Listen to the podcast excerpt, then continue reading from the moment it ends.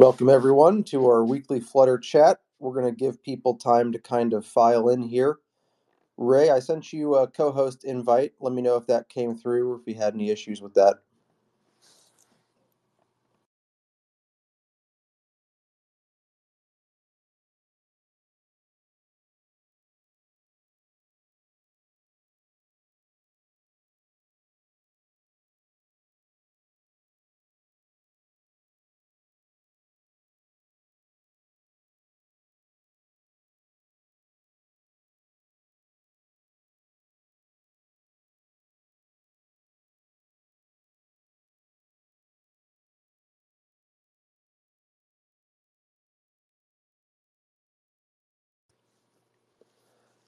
Looks like Ray might not be in a position to co host right now, so I will take over all speaking duties for the moment.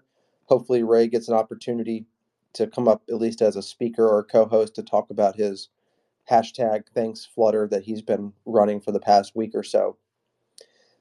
Uh, as a as an introduction for those of you who are tuning into these spaces for the first time, myself and Ray tried to do a weekly uh, X space about Flutter every Wednesday, typically about this time.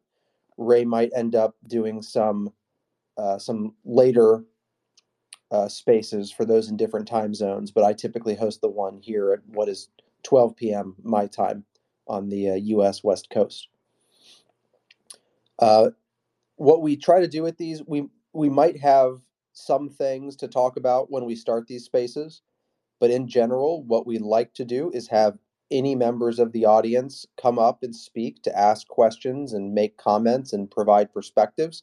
The goal is to actually help build some Flutter community, which involves us actually talking to each other and learning from each other. Now, with that said, a few things we might talk about today. Uh, again, Ray started a hashtag thanks Flutter campaign on X, and it looks like he's back with co host privileges. So, in a few minutes, he'll talk about that. Uh, we can also talk about Ian Hickson, aka Hixie, leaving Google. He has been the tech lead for Flutter since before I joined the team back in 2018, maybe as early as 2016, maybe even earlier than that. Uh, so that's a very big departure. It's similar in kind to the departure of Eric Seidel and Tim Sneath. Those were kind of the three top people for most of Flutter's history we can hear different opinions and thoughts on that. Uh, Ian did post on his blog that he expects to continue working on Flutter, though obviously it, I'm sure he can't work on it to the level he did when he was paid every day to do it. Uh, also, a quick update on the Swift UI Flutter port. Uh, we've locked down all of the UX leads, and I will be uh, following up with those UX leads to have all of us collectively begin specking out Swift UI behavior. And once we get into that groove, we will also begin implementations. I will post more to my feed as there are action items that other developers might be able to take. But uh, we continue to move forward a little bit every week with that project. So, with that, Ray, would you like to jump in and talk about your hashtag Thanks Flutter campaign?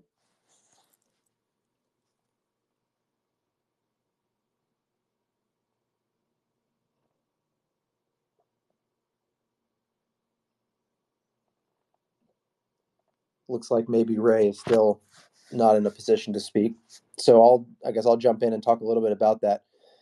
It appears that uh, that Ray wanted to start sourcing uh, aspects of Flutter that developers like us have found useful and things that we appreciate about Flutter. And so he started posting things that he's appreciative using the hashtag thanks Flutter, which then got other people in the community and also some people on the Flutter team to do the same. I would encourage all of you to do that as well. It, you know, it's good to have a positive reminder of why we use Flutter and why we appreciate Flutter and what Flutter does that other technologies still can't seem to do. I will say, and by the way, uh, we've also we had a, a few more people trickle in here, so let me remind everyone: anyone is welcome to speak. You're welcome to ask questions. You're welcome to provide comments and perspectives. All you need to do is request to speak and I'll give you permission. You can come up and and uh, say whatever you'd like.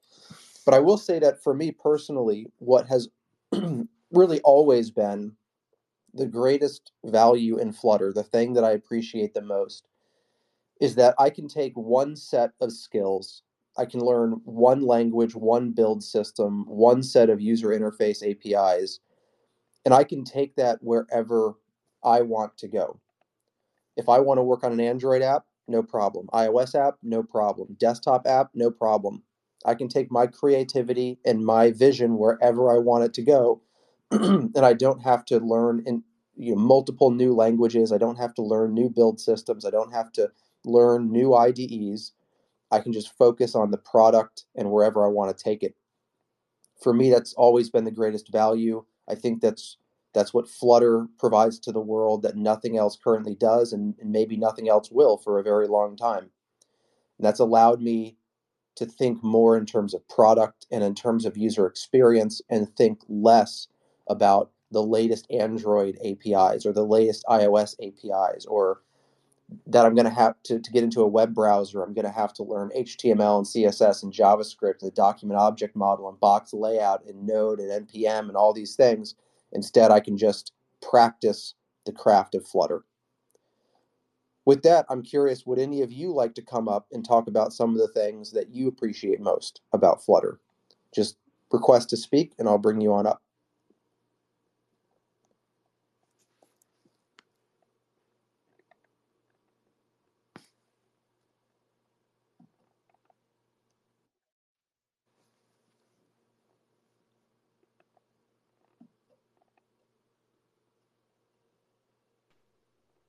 Hey, Matt. Uh, good to see you, and thanks for hosting this space. Uh, so my phone crashed earlier, so that's why I dropped off and uh, had to hop back on. Uh, uh to follow up on what you were saying, um, yeah, let me. Uh, so what I'll talk about is I'll share some details about the Thanks Flutter campaign, the Thanks Flutter hashtag, and the ideas behind that, um, and then also uh, share a bit about the reasoning of like why I want to really promote Flutter um, and what I like about Flutter. So the thanks Flutter hashtag, um, I came up with idea because uh, when I was building uh, for Flutter Web, building my build, I saw that my build time re- was reduced by like over a minute. Um, it went from something like in eight minutes down to six minutes um, to build uh, my Flutter web project. And I looked at into that, and uh, the improvements were from the Flutter step, the Flutter build step. So there is this 20 to 30% decrease in build times, and no one else was talking about it. Um, and it's huge. Like getting a 20 to 30% build time increase, that that's insane. That's in, like you can't even get that by buying a new computer. So if you buy a new computer and you try to build an Android project, uh, you might shave off something like, you know, 30, 40 seconds. Um, and that's upgrading, you know, from a very old computer.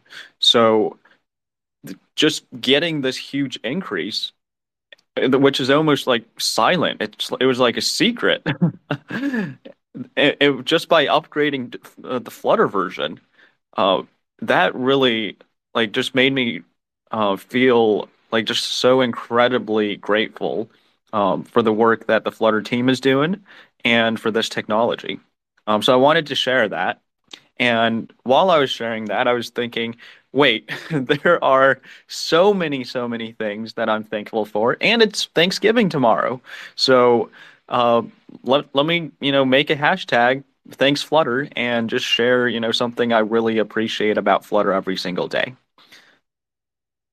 So that's sort of uh, the story behind the thanks Flutter hashtag, um, and I would appreciate it greatly and it would really really help. Um, and it's really wonderful to see you know everyone tweeting the hashtag and replying and sharing you know what they've built what they are appreciative of. So that's uh, sort of the background bet- behind the thanks flutter uh, hashtag.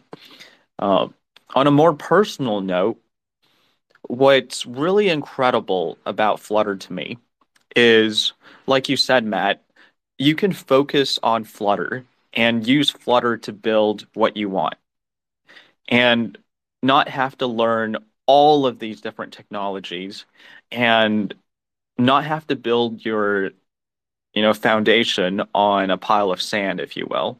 So previously coming from android development every single year um, you have to keep up with the api changes you have to sometimes re-architecture and rewrite your entire app for example when uh, constraint layouts were released um, and then now motion layouts are released so every year there's something new and that's a lot of effort and a lot of time um, trying to hit or stand on perhaps a moving target.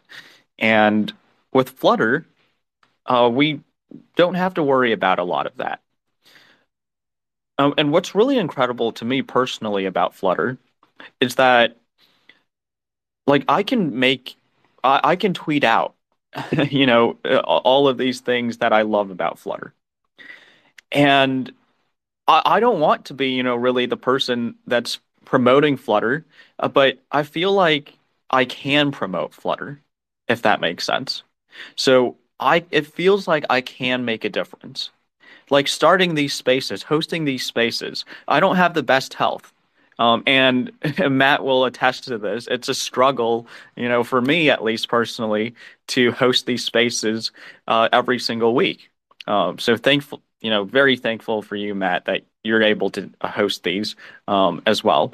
Uh, so anyone, if you want to, you know, come up and host uh, and help host, if you want to post about Flutter, if you want to promote Flutter, you can do that, and you do make a difference.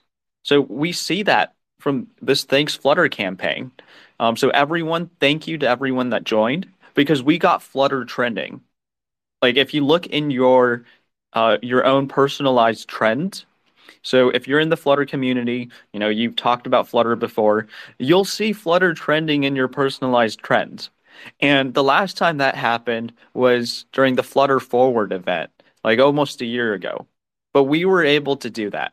And that's what's so powerful that even though, you know, me, I don't have that many, you know, I don't have that much influence per se but I'm able to actually contribute. And that's super valuable and it feels super meaningful. And that's the same for every single one here as well.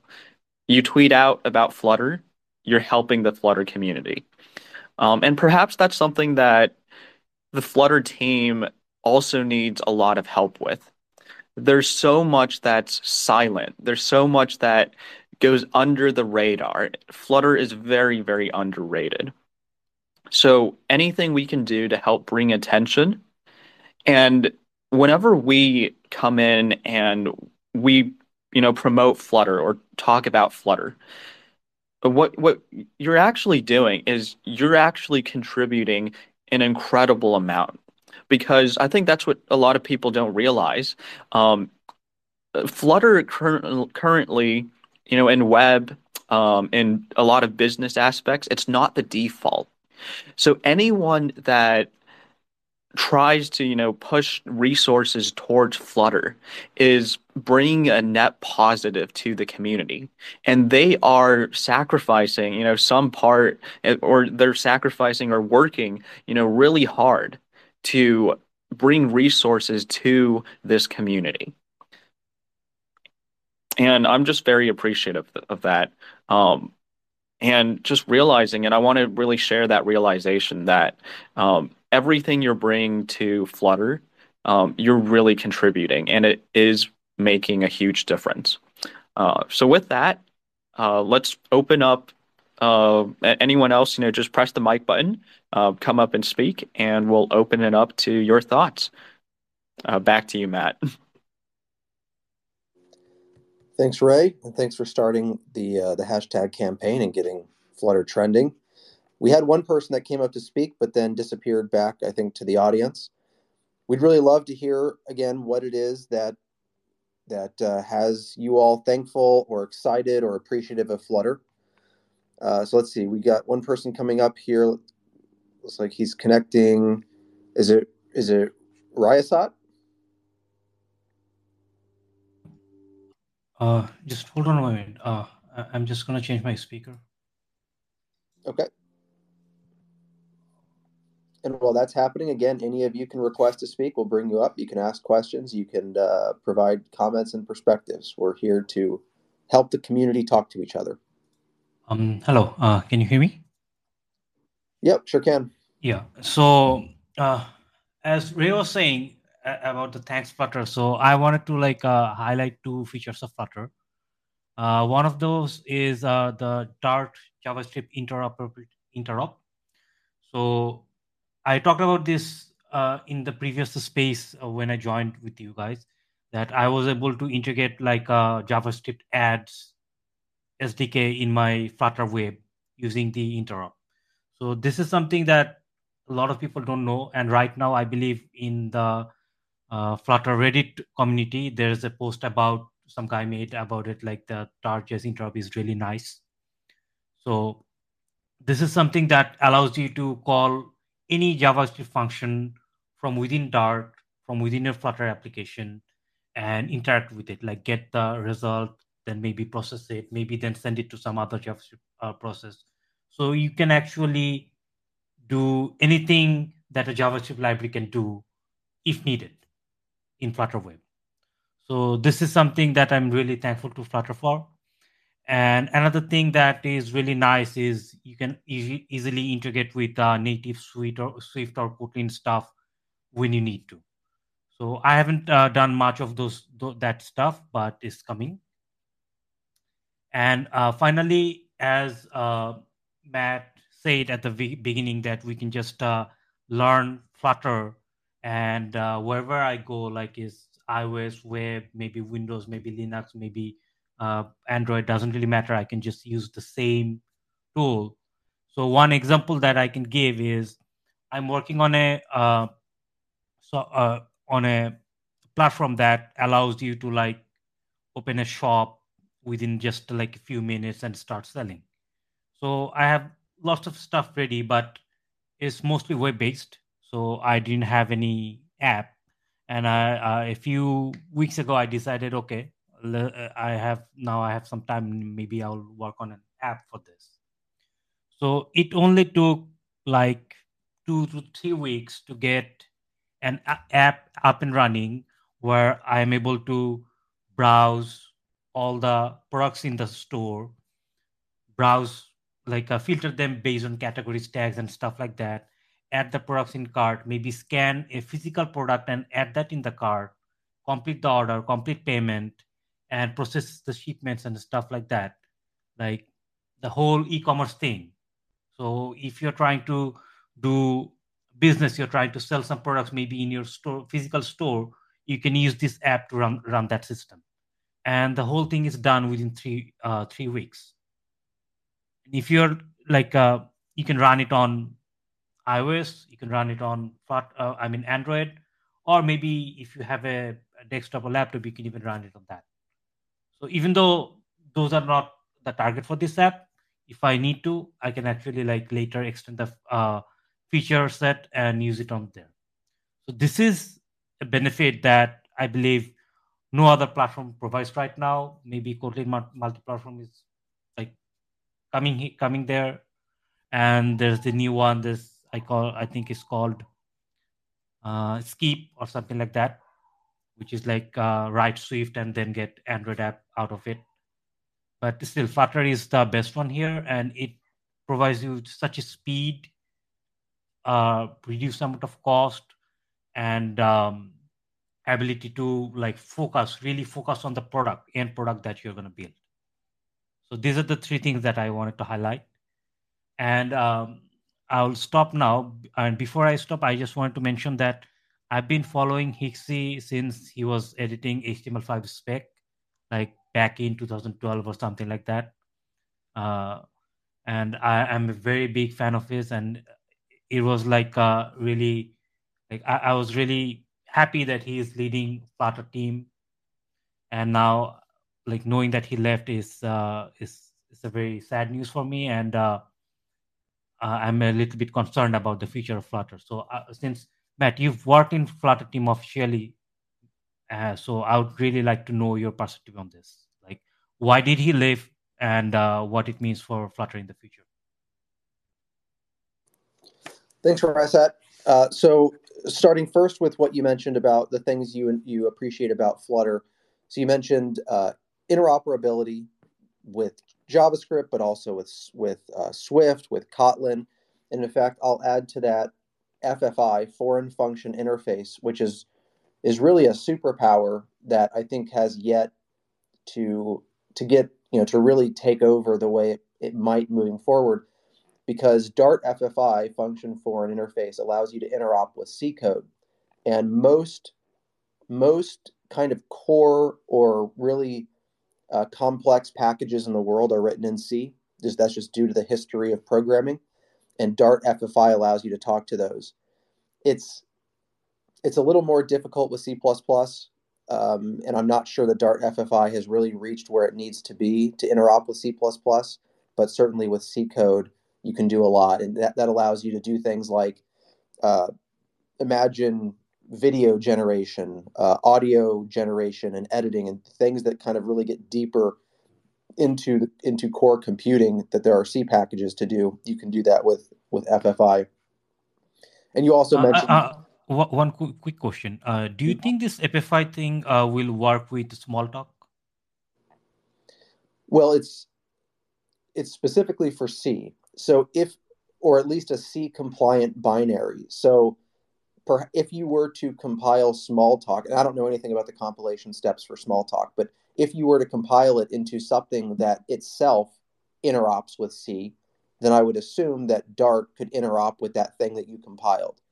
But in terms of language to language, uh, I don't I don't think so. I think that's a separate problem. Okay, thank you. Please continue. Sure. Yeah. Um, and you also mentioned, of course, that you're working on an app with that's targeting one platform, but you mentioned that if you ever need to, you can take it to others. So I think I think the things that you mentioned are great, and I'm glad that you came up to share those with us. Let's circle back to uh, to Hixie leaving the team. We can kind of have a, a block or a segment where we all give our thoughts on that. Uh, when we get there, I will be happy to provide what what few insights I can.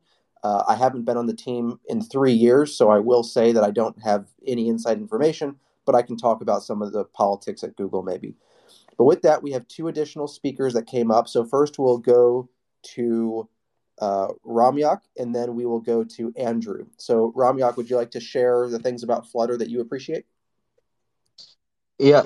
Um, earlier I accidentally clicked on request to mic, but since I'm here, so why not? Uh, my journey started with Flutter back in like 2019, and I was like just starting my college and wanted to build Android apps. But I feel I felt like the barrier to entry with you know using Java at that time was pretty high, and also running Android Studio with an Android emulator on my that laptop was pretty hard. That's when I actually found Flutter and I was experimenting with it, and it was the documentation. There weren't a lot of you know articles or YouTube channels or whatever, but I felt like the documentation was more than enough to like build anything that I wanted at that time.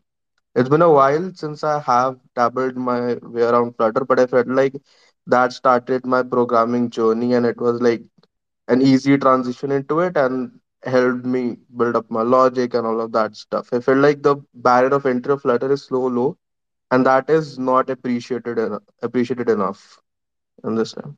Yeah, that's all. Thanks, Ramyak. So you pointed out that you were able to get into UI and app development because Flutter lowered the bar. It provided a lot more and better documentation than the alternatives back in 2019, and uh, and probably the APIs were a bit simpler than similar APIs in Android and iOS and things like that. Uh, I would guess that most people would probably also discover that the build system for Dart is so much simpler. When you look at Android, you have Gradle. Now, Gradle isn't terrible, but there's a long history of, of complexity there that really annoyed teams and took days of progress away trying to figure out the Gradle configuration. And then the really, really terrible build system is Xcode for iOS and Mac, where you're just bombarded with panel after panel of uh, security settings and configurations, and you have uh, certificate authorities and certificates and and uh, provisioning profiles and team identifiers and on and on and on. And then you just say flutter create flutter run. And somehow all of those details for the most part are just handled for you at least until you get to the point where you need to do a production release so i also i felt that the build system was uh, was much simpler and, and better streamlined there as well um, so thanks, thanks for pointing that out, Ramyak. Appreciate coming up and talking about what you appreciate in Flutter. I'm glad that Flutter gave you an entry point into the industry, and I hope you continue to grow there. Uh, with that, let's go to Andrew. Andrew, uh, what do you appreciate about Flutter? Hey guys, uh, first of all, uh, thanks for putting together this uh, space to talk a little bit about Flutter and bring the community together. Um, and um, yeah, when it comes to Flutter, I, I kind of stumbled on it uh, sort of by accident a couple years ago uh, by watching somebody on Twitch uh, kind of play around with it back when it was still in, uh, I believe, alpha or beta release. And there wasn't that much adoption, and it kind of piqued my interest to dive a little bit deep into it and, and learn about it. And one of the things that I uh, kind of witnessed over the years with Flutter that really um, uh, kind of made me fall in love with Flutter and, and continue using it for projects is the, the developer experience. Um, you know, going back to some of the uh, things folks have mentioned, uh, like the build pipeline and also uh, being able to easily jump in a project using the CLI commands and, and, and have a scaffold built out for you.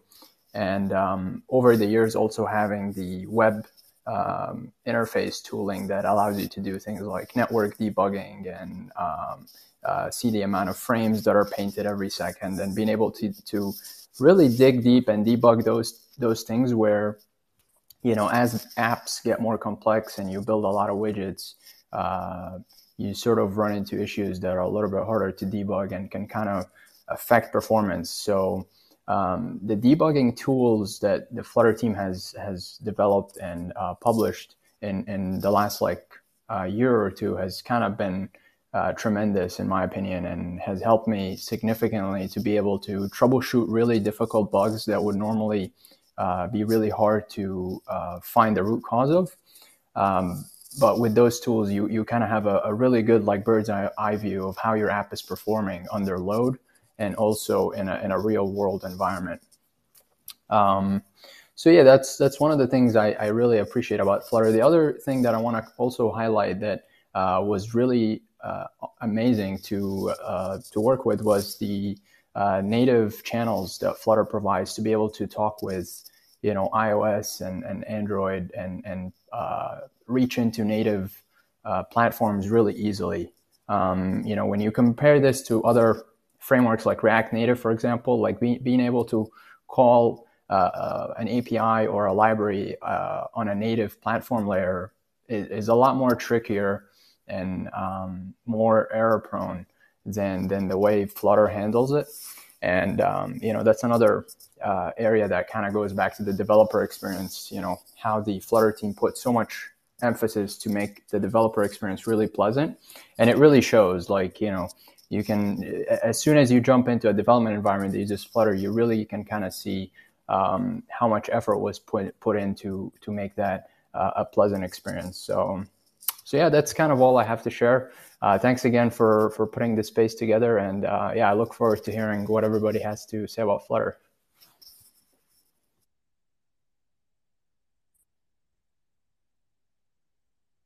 Hey, thanks, Andrew. Uh, I think Ramyak, you were next. Uh, Ramyak, uh, you have the floor. Uh, so we, yeah, Ramyak, if you want to come back, that's fine. But Ray, just so you know, Ramyak spoke, uh, I think, before Andrew. Oh, uh, my bad. Um, since you called, I like, I don't know we are talking about Flutter, but like Matt said, we have to give kudos to Dart as well. Like it was, they, just there I saw the documentary. Like the language, the simplicity of the language and the stuff around it. You have the package manager built into and running all that stuff. And it's not just for great for Flutter. I feel like I've built like scripts or you know CLI applications and stuff like that in Dart, and it's like great. I have to say that. That's absolutely true, Ramyak, and I'm glad that you bring that up uh, on both points. So you mentioned the simplicity of the Dart language, which I've been a fan of for years. Uh, and of course, not to not to switch over to the negative side, but one of the things that we were talking about in the last spaces was that I have some very serious concerns about things like meta programming and kind of adding more and more complexity to the language because you know the language is something that binds all developers whether you're using dart with flutter or dart on the server or dart for the cli anything that's in the language is now your responsibility to understand and there's also this kind of reality in our industry that anything you can use as a developer a developer will use even if it's totally unnecessary and overly complex and counterproductive and so as as new language features kind of permeate the industry, you'll find that no matter which project you open for which purpose, all of those language features are being used somewhere. So you can't really just understand part of the language, you have to understand the whole thing. And as you pointed out, historically, Dart has been a, an extremely simple language in the best possible way. We've been able to do everything that we've done in Flutter and on the server and on the CLI with Dart up to this point. And there may be some areas that are, you know, maybe it's a little more verbose than we'd like or something like that. But look, we got everything done that we set out to do, even with that simple language. And I hope our community continues to appreciate that. Simplicity uh, is a virtue and it is a value. Uh, so thanks for pointing that out. And in terms of CLI usage, yeah, you, you might notice that when you run things like Flutter create on the command line, that is a Dart CLI app. Flutter Create is implemented in Dart and it is built into a binary for your machine. Uh, I don't remember if it builds before you download Flutter or after, but that's written in Dart. So Dart really can be used for all sorts of CLI apps as well. Uh, and so with that, also Andrew, thanks for coming up and mentioning, um, you know, what you appreciate about Flutter and uh, and we look forward to more kind of comments from the community here. Appreciate that we had three people join us on stage to talk about it. Uh, would anybody else like to come up and talk about what they appreciate when it comes to Flutter and or Dart?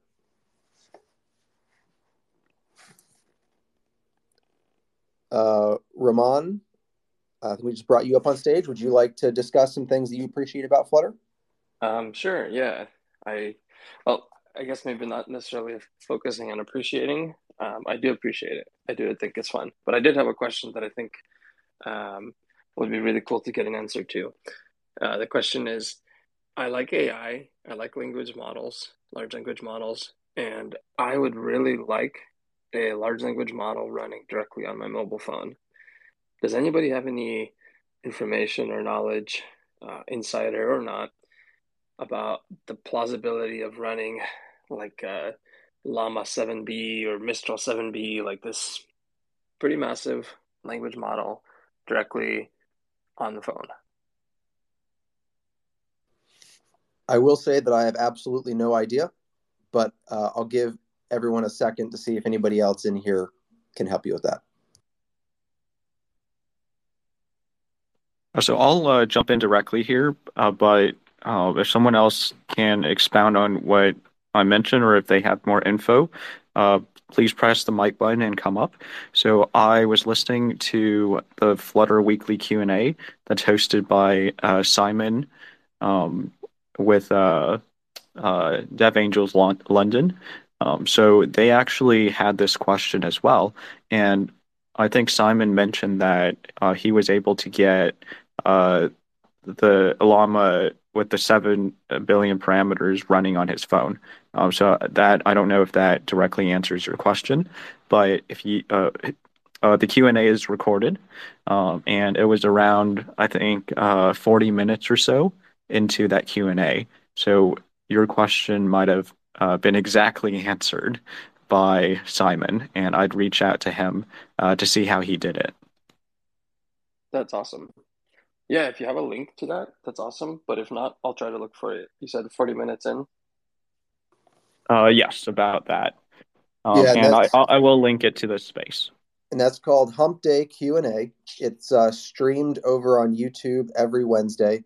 I guess it just so happens that we, we chose the same day to do this uh, space as they used to stream. And it sounds like Ray, you're saying that their stream today covered that about 40 minutes in. Uh, that is correct. Okay, great. Um, so Roman or Roman, apologize for not knowing the pronunciation. I do hope that helps you out and you're able to find something there. If you create something, by all means, uh, you know, post a, a, link to X and show us what you're working on. Uh, with that, Nick, would you like to uh, to describe some of the things that you appreciate about Flutter and or Dart?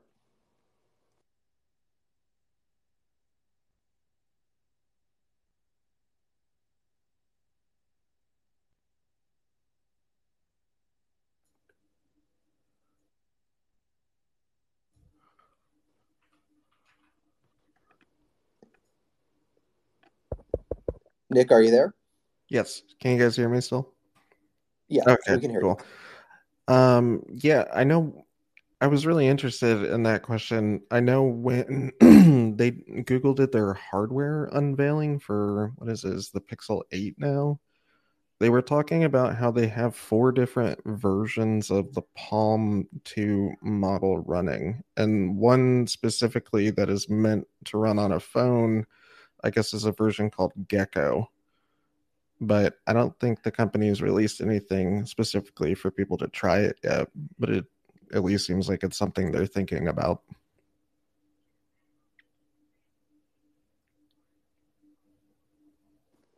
Sounds good. All right, Nick, thanks for that.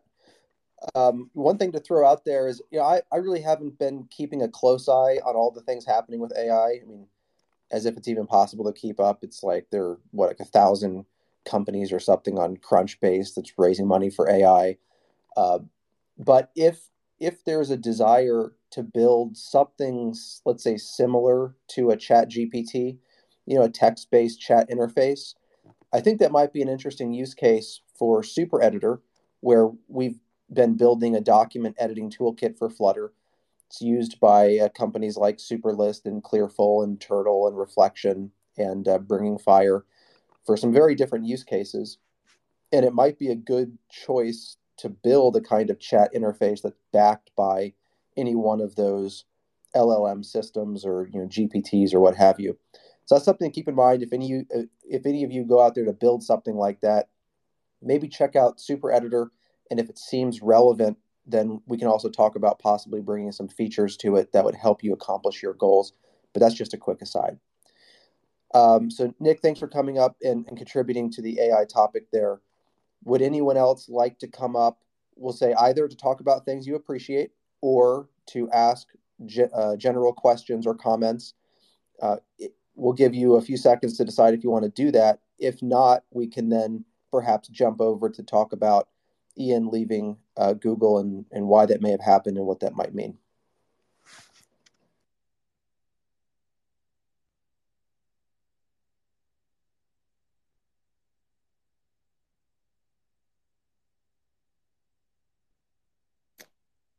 Okay. Uh, well, we'll give uh, everyone here the opportunity to come up and speak, uh, just press the mic button. Feel free to interrupt me and you know put your hands up, and I'll see you and uh, hand it over to you.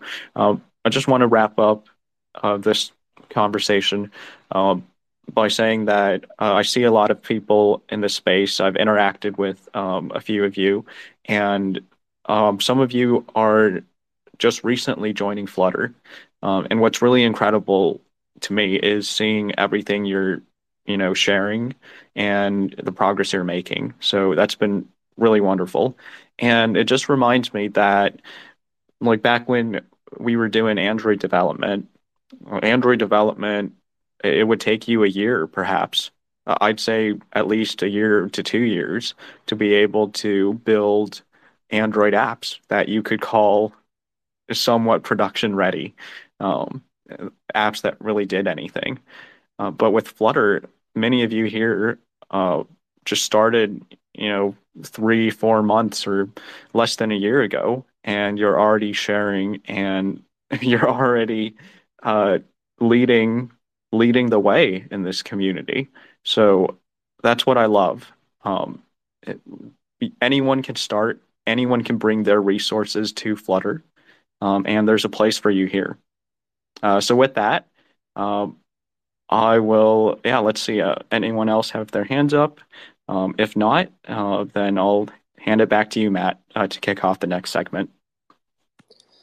I just uh, brought Rutvik up on the stage. He's uh, he's a member of our team over at the Flutter Bounty Hunters. Let's see once he connects if he'd like to jump in. Rutvik, would you like to bring anything up? Uh, yeah, sure, Matt. Yep.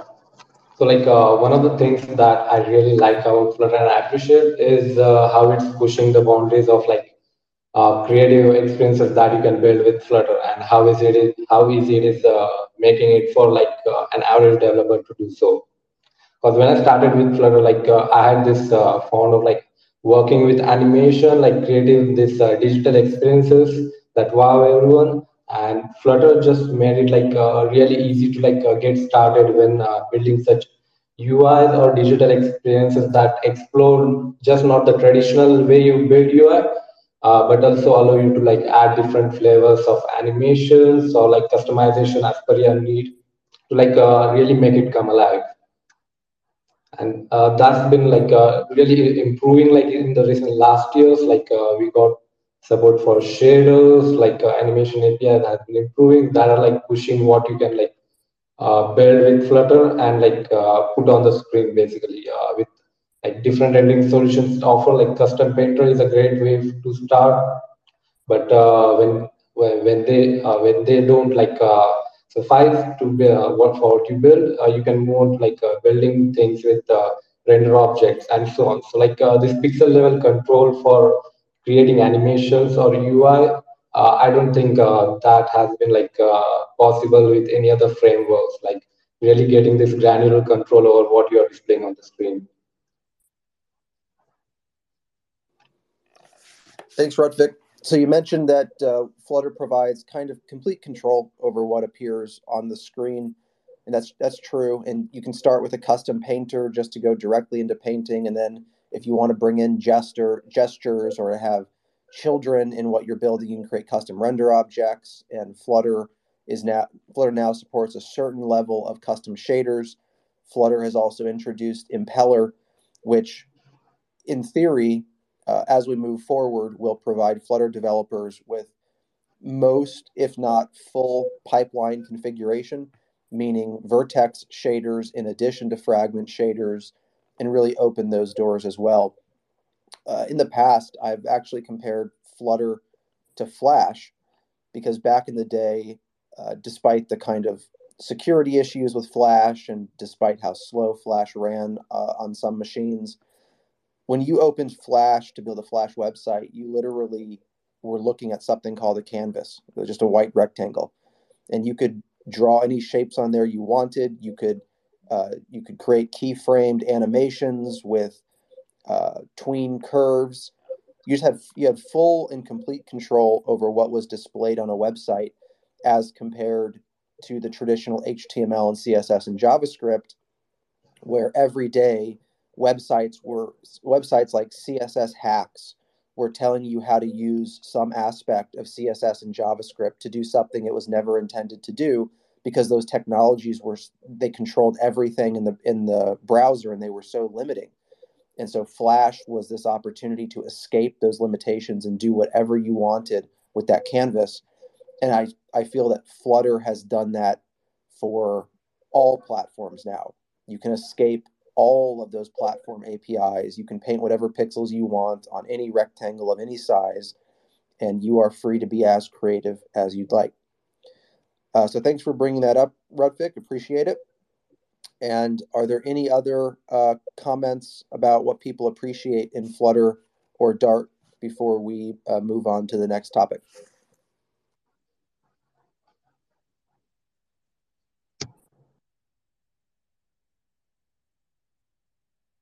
Uh, I would like to uh, bring up one topic about the extensions. So I really appreciate the Dart extensions. It helps a lot when uh, needed. But Matt, if you remember, uh, there was this uh, topic uh, posted by someone who was saying that the class members needs to be as small as possible and everything else should be extension.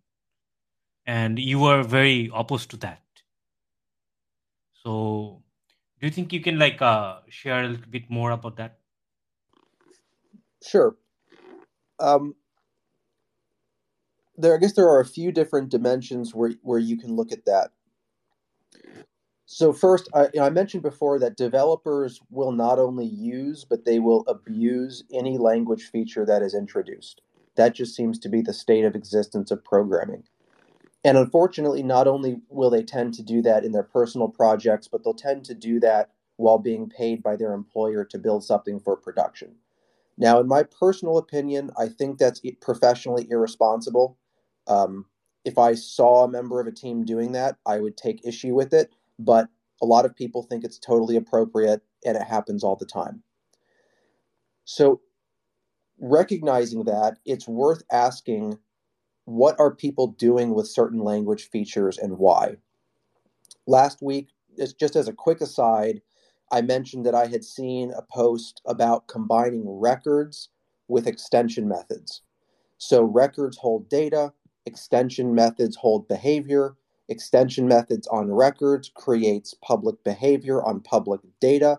And I said, what's another word for that? It's called an Class. object. well, right. It, right. uh, depend yeah at, at, compile time it's a class at runtime it's an object and so I, I said why in the world would you want an anemic re-implementation of classes and objects because there's already a rich language history there.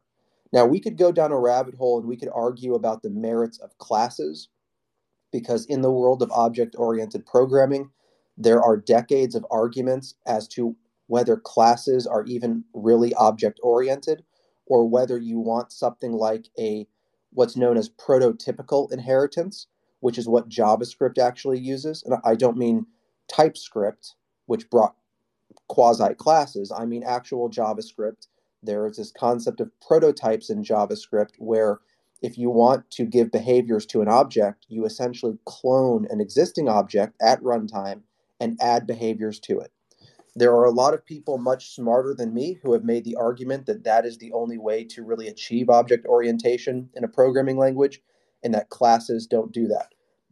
But let's stick to the to the question at hand about Dart. Dart has classes. And therefore, if what you want is a combination of data combined with behavior on that data, the language tool that you have is a class. And when you choose to use classes, you gain access to the concept of interfaces, abstract classes, mixins, and subclassing. None of those apply, as far as I'm aware, to a combination of records and extension methods. And that issue is not merely limited to combining records with extension methods. Any place that you use an extension method exists outside the type hierarchy. So when you choose to use extension methods, you are limiting any capacity that you will ever have to use subclassing, method overriding, mix-ins, or creating abstract classes. On, so on the one hand, I, acknowledge that there are places and times where we use other people's code, which does not include a behavior that we wish it did, and extension methods give us a tool to add that behavior. For example, uh, the Flutter Bounty Hunters, I mentioned that I mentioned that kind of in each of our calls that I run a team called the Flutter Bounty Hunters. We work exclusively on open source packages for Flutter and Dart. Rutvik here is a member of my team. Uh, we have a package called Flutter Test Robots. And in that package, we have defined numerous extension methods on Flutter's widget tester. Now, why have we done that? We've done that primarily because we don't own widget tester. That's a core uh, structure in the Flutter framework for testing Flutter code. We're not going to try to go add a bunch of methods to that. First, it would take forever to get those approved by the Flutter team. And second, not all of those methods are truly universally useful or applicable. And so it would be somewhat inappropriate for us to add those API surfaces to the framework that everybody uses. Instead, we created our own package and we added a bunch of extension methods in our package, which allow us to easily run behaviors on widget tester without constantly re-implementing those behaviors in every other project that we have. That's an example of where I think extension methods make some sense. But the idea that one is going to throw out or minimize the use of classes, or they're going to stop carefully engineering class APIs because, hey, we can just add extension methods later, I think that's a road to disaster. And it might not be obvious that it's a disaster in the first week or the first month, but wait until you've accumulated a year of that decision making. And I, I would bet money that the developer who did that would regret it. So, does that answer the question? Does that cover the bases? Yeah, absolutely. And I very much uh, in agreement with you. Okay, great. Um, so with that, would anyone else like to come up and ask any questions or, or provide any commentary? We'll, I'll give you all a few seconds to request to speak. If no one requests to speak, then we'll move on to the next existing topic, which is to look at the situation with Ian uh, leaving Google, which I think we can discuss in some similar vein to Tim and Eric leaving Google as well.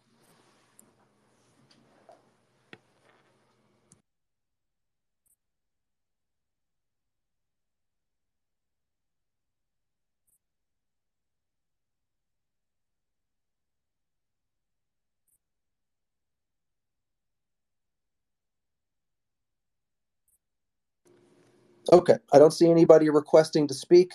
If at any time you'd like to come up and speak, just hit that that mic button, request to come up, we'll bring you up. But with that, let's uh, let's jump over to this news today that we learned that the person who has been the tech lead for Flutter for pretty much the entire history of Flutter, uh, Ian Hickson, otherwise known as Hixie, has left Google, though he intends to continue contributing in some fashion to Flutter and the Flutter community. First, what does it mean for him to be the tech lead? What you know, was he some prolific contributor? Was he the one kind of monkeying around in the engine, making all sorts of crazy things happen? No, that's not that's not really what tech lead means at the level of of big tech. Ian set policy. He set um, practices and, and to a certain extent, vision.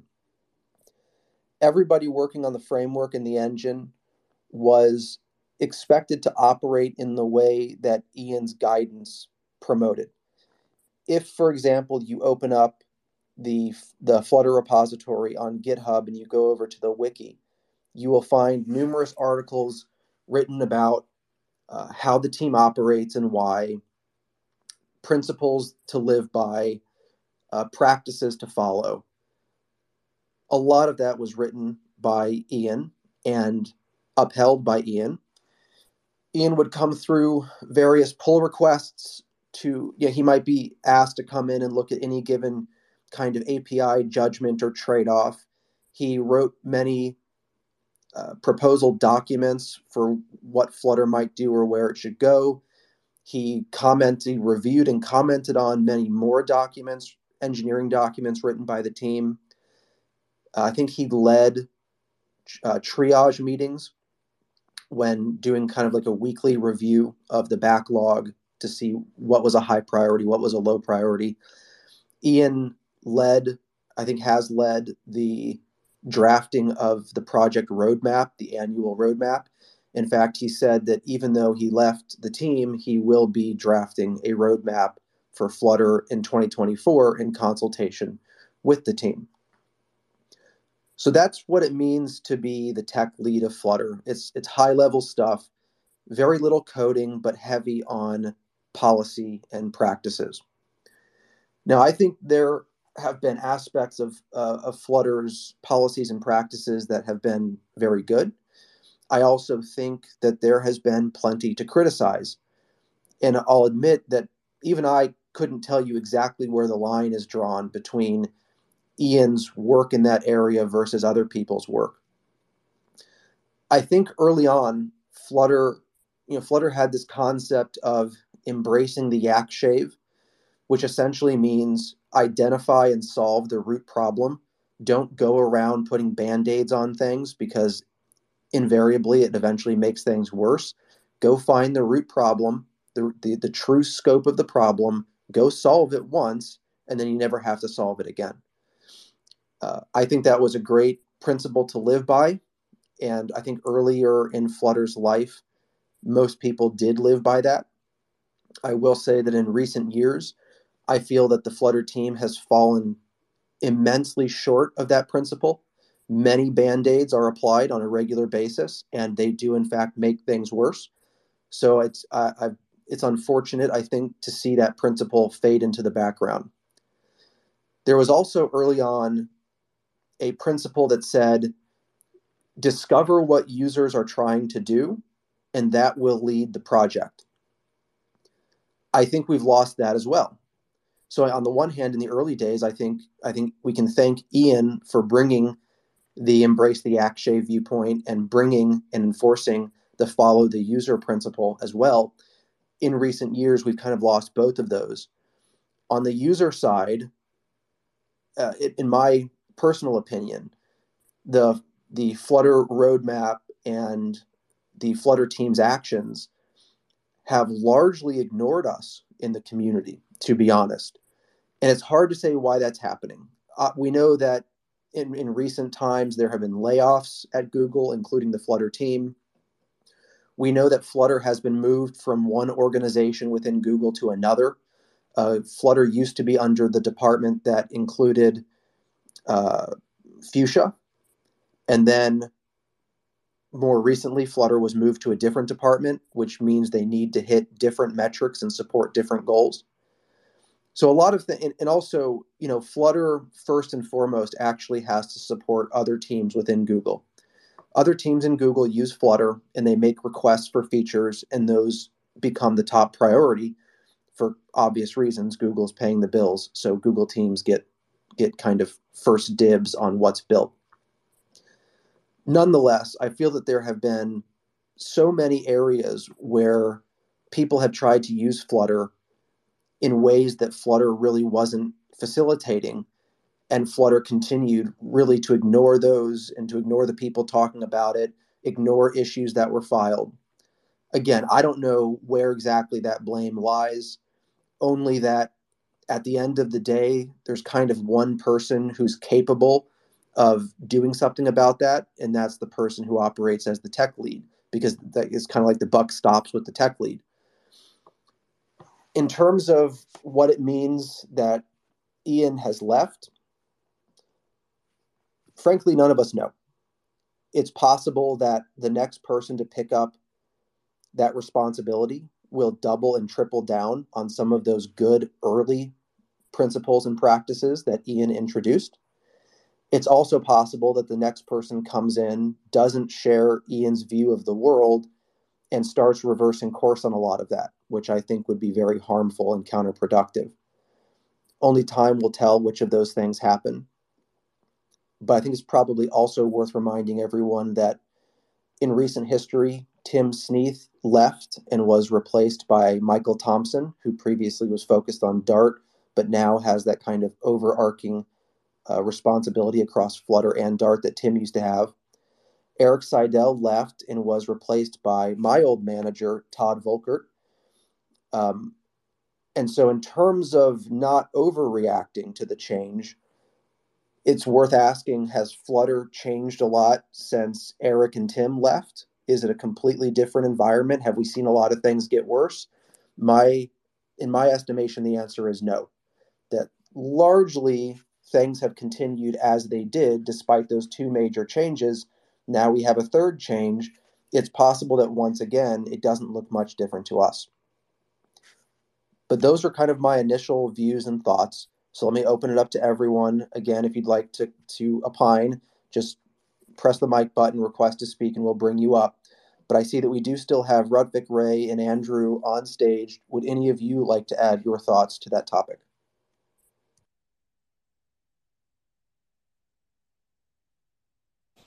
Hey, Matt. Uh, thanks for that background information. Uh, I have a question. Can you uh, help us help me understand the relationship between uh, the tech lead, uh, so uh, Ian Hixie, and then um, the previous product manager of Flutter, Tim Sneath, and also Chris Sells and Eric Seidel. So, what are the relationship between those positions? I don't know a lot about how they interacted. Uh, I'm sure all of them were in a lot of meetings on a regular basis to discuss uh, tactics and strategy and roadmap and things like that.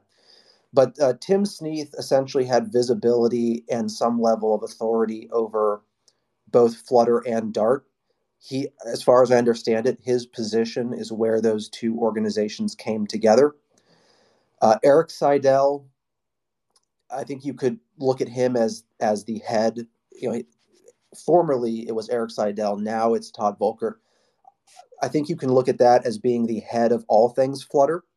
And of course, Flutter isn't just technical practices, right? And that that's where tech lead isn't at all the way at the top there because there are many other things related to the Flutter organization that need to be dealt with. And so I think that's what Eric did previously. That's what Todd does now. The tech lead, as the name implies, is focused on the technical practices and the technical health of the the tooling. Uh, and then you mentioned, um, I'm sorry, what was the fourth name? Uh, Chris Sells. Chris Sells. So I, I believe, I believe that well, there's some, there's a division between the engineering efforts related to Flutter and the developer relations efforts for Flutter. And then there's kind of also this middle ground, which I think is called, I think he was technically a program manager, although I might be getting that mixed up with my roles from my Nest days. There are a lot of these terms that that are slightly different across organizations, and it's hard to keep track of what's what. If I remember correctly, I think that that Chris Sells' focus was here's kind of the timeline to get things built. Here are things that depend on other things, and here are announcements that depend on those things that depend on other things. And how do we get those things lined up and and released and announced? Now that might be totally wrong. So if Chris Sells would ever like to correct me on that, he's welcome to do so. But I, I believe he was a program manager with that kind of responsibility. So, you know, lots of people doing lots of things there again, I can't say with any specificity when those people actually sat down together and what they talked about, but that's a broad description of each of those roles.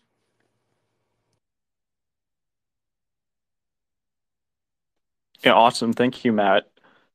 Uh, Chris was the one that uh, he reached out often uh, to me and also to um, other companies, I believe, um, for you know, uh, inclusion into their Flutter presentation, um, you know, to uh, understand what we were building using Flutter. Um, and since he's left, um, and Tim was there doing that as well.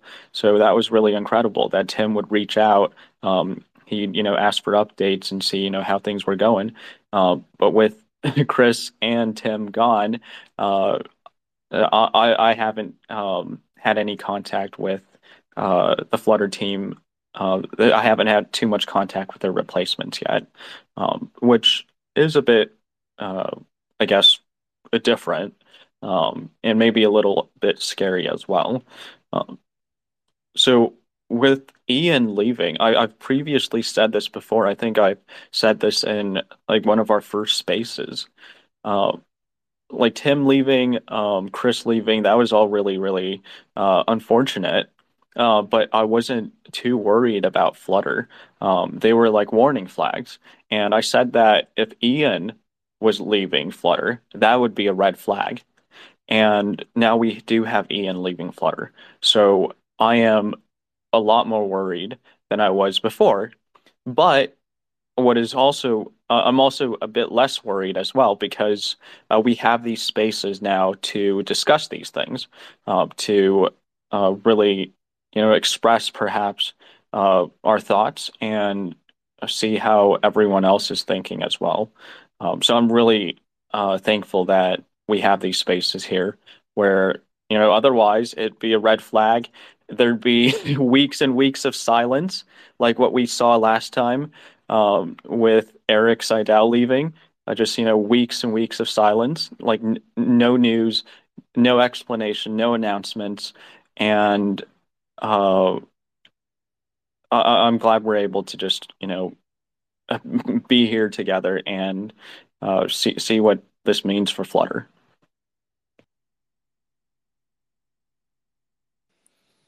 That's right. So, would anybody else like to jump in with uh, with thoughts on that topic? Any combination of kind of top Flutter leadership leaving? Does it does it matter to you? Are you worried? Or you do you feel safe with the people that have come in to replace them? Any thoughts? Just go ahead and request to speak.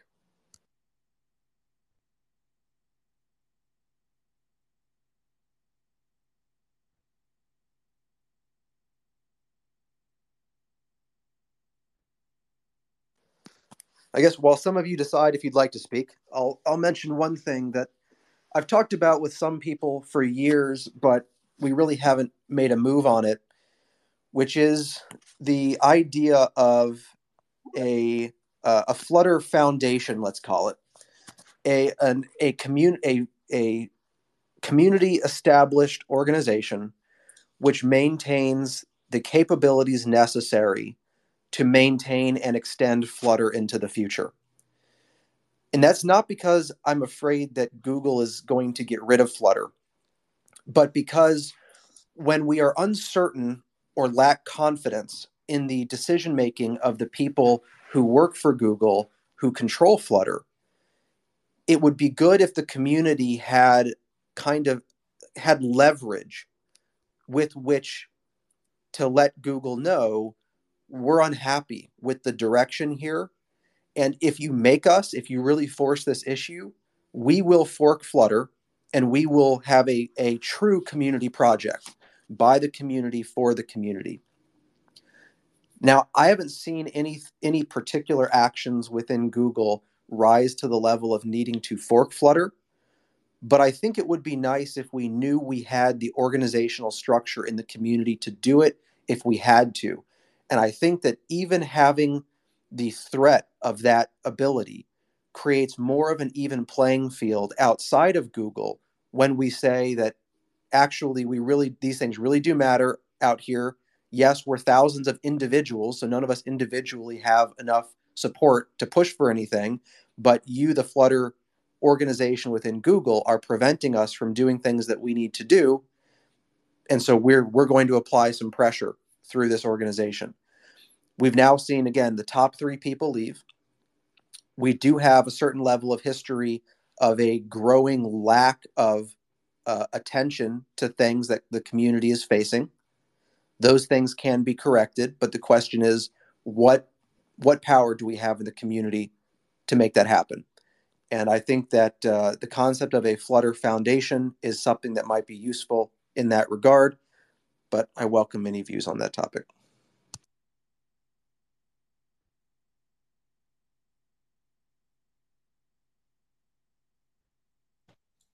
I think Oh, the I have some idea. Oh, go ahead. I I think the idea is really great, but uh, like um, if we compare this with React, uh, Facebook is like um, in control of React, but I, I believe uh, Spotify is doing a lot with React right now, and uh, uh, I think a lot of people like saying that they should just fork React and take it over, but they're still not doing it. Maybe they'll do it at some point, and um, those are two very big companies and um, Shopify is. st- I, I mean, is it Shopify or Spotify? Who's like uh like doing a lot of with React? I I'm not, I'm not sure. Uh, who's behind Remix? Uh, Modulz uh, is behind Remix. Uh, I thought that was what uh, we. Uh, uh, that was what Matt you um, actually told me. Uh, Modulz and ins- um, what was that prototyping tool? Uh, InVision. They were behind Remix. Uh, if I said anything about that, I don't remember. I, I don't remember. I don't. I don't think I'm aware of those technologies Yeah, at all. Maybe it it, it, it's not coming into my mind right now, but uh, this like one big company is like doing a lot outside of Facebook with React, and a lot of people say that hey, you should just take over the face uh, the React project because some of the Re- React project leads actually joined that company, and they're still not doing it because it requires a lot of resources. So when you say Matt that we should be like have having that threat again outside of Google is very good. Yes, I agree with you, but at the same time, I believe uh, having something like that requires a lot of resources that we probably don't have and even if we like everybody like put their head together then we'll still like uh, come up short Well, it absolutely requires a lot of resources. It requires the same amount of resources that Google is currently deploying today. But one big difference between what I'm describing and I think what you're talking about in the world of React or React Native is that I'm not suggesting we replace one corporate power structure with another. I'm talking about a true community organization. Now, it is still an organization of some type, but it's comprised of community members, individuals, members from lots of different companies. Lots of companies could help provide funding for it as needed. But let's you know let's not like forking is kind of the uh, that's kind of the nuclear option. That's kind of the worst it could possibly get. Even to get there, though, requires collecting sufficient expertise to even have that capacity. And right now, we don't have that. Right now, our community is really just spread across all these companies all around the world, and there isn't really much that brings us together. There are some conferences that people show up to, there are some little spaces like this, but there's no organizing factor that binds us together and helps to align our goals. And that means that we end up being hundreds of thousands. It's kind of like herding cats. We're hundreds of thousands of little cats running around doing our own thing. And we're all asking this singular corporate interest called Google to please do what we want. That's a very difficult, in that position, you're never going to have leverage. And so you just have to hope and pray that Google does what you want. And I guess what I'm suggesting is any kind of road, any kind of path which begins to unify the Flutter community in a way that we have some, we have a coherent view of what the community needs, and we have some kind of leverage with which either to ask the Flutter organization in Google to do what the community needs or to do it ourselves. And I'll say, even if what that means is that this foundation itself does a lot of contributions to the Flutter framework that Google owns, that's fine too. But I, I worry that we are in this herding cats situation right now, and we have been for years. And so there's a real asymmetry between the Google corporate organization and all the rest of us.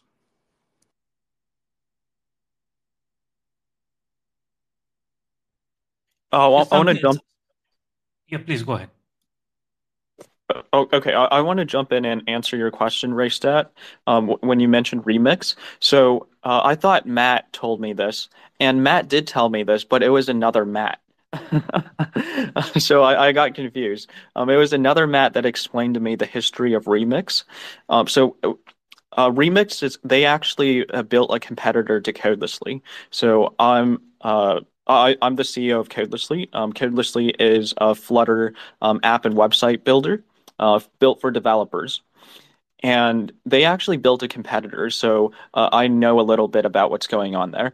Um, so Remix is now really, really popular. They're open source, but the Remix team they originally came from um, InVision. So if you know InVision, they were the number one uh, prototyping tool back in uh, 2016, um, 2015, uh, all the way up until uh, Fig- Figma overtook them um, in like 2019 or something.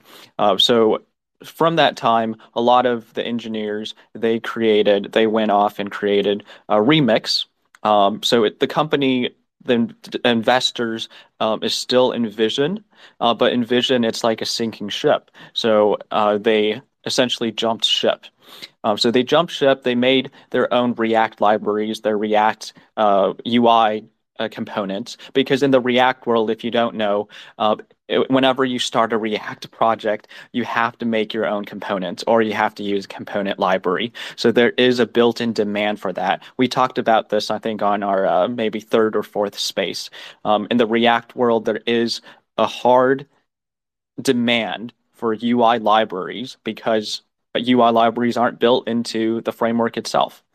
Um, so they went and built that and then they also went and built something called Modulz. So it's a, a UI builder for uh, their remix components, essentially. And it was really, really, really good. Um, and it was really, really scary as well for me, you know, as a competitor. Uh, but somehow, for some reason, they never publicly released it.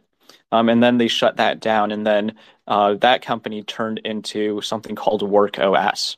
Uh, so a plug and play enterprise uh, sign in solution uh, I don't know how you go from a UI editor to a plug and play sign in solution for enterprise companies, but that was just, I guess, they talked to all these enterprise customers and that's what they needed. So uh, that's maybe, sort of the journey. Maybe, maybe just like you said that a, a different Matt told you, maybe we were talking about different remix. I, I shared a link, uh, uh, remixing Shopify. Can you see?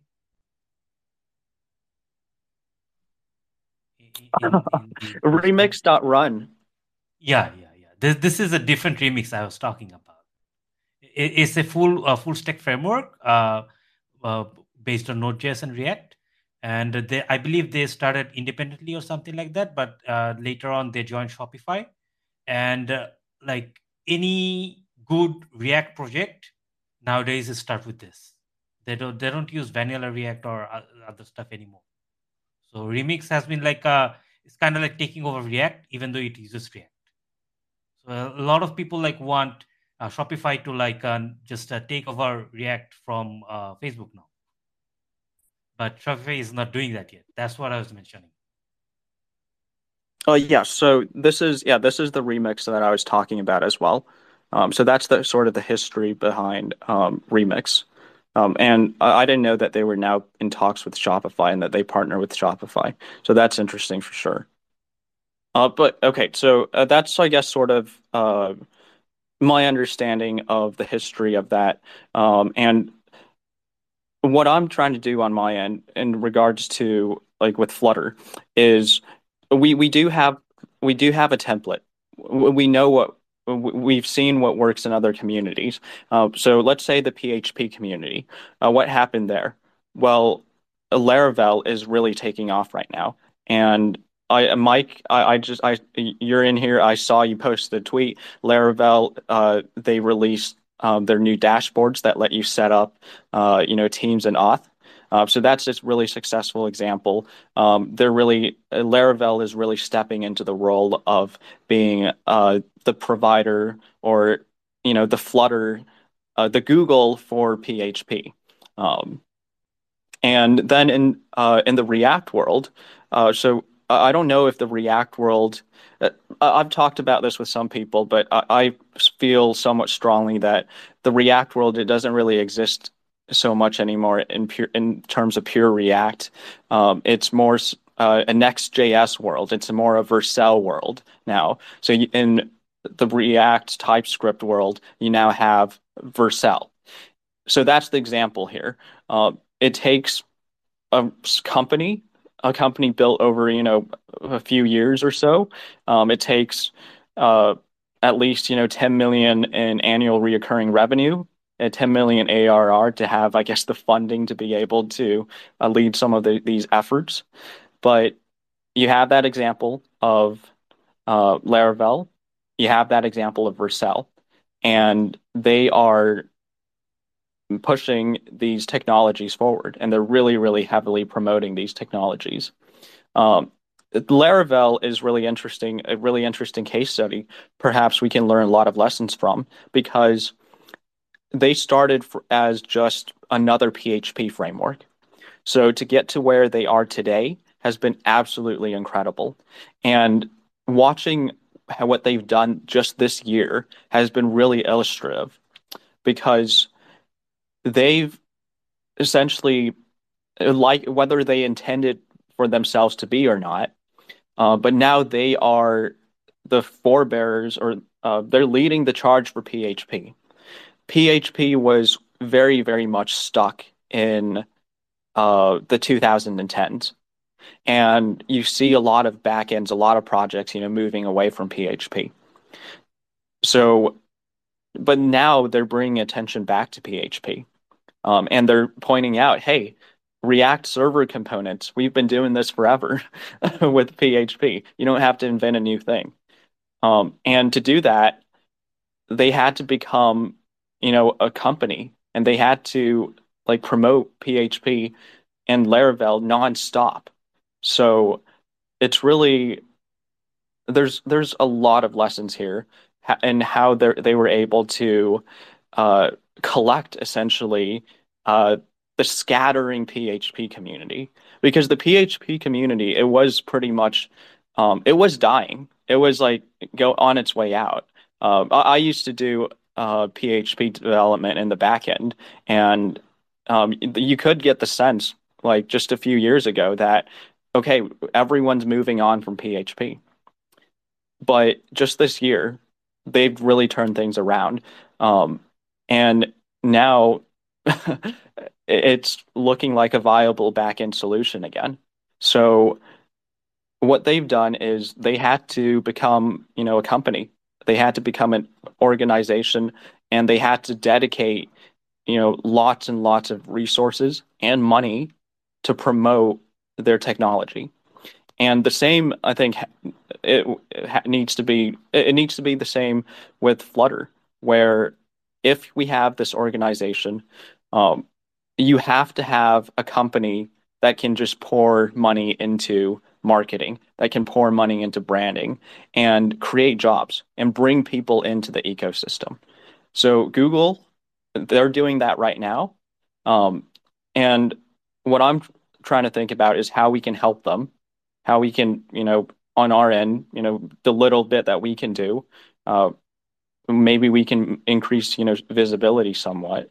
Um, but to make this foundation, uh, we we got to get there's there's got to be a funding source, um, is what uh, my lesson has been.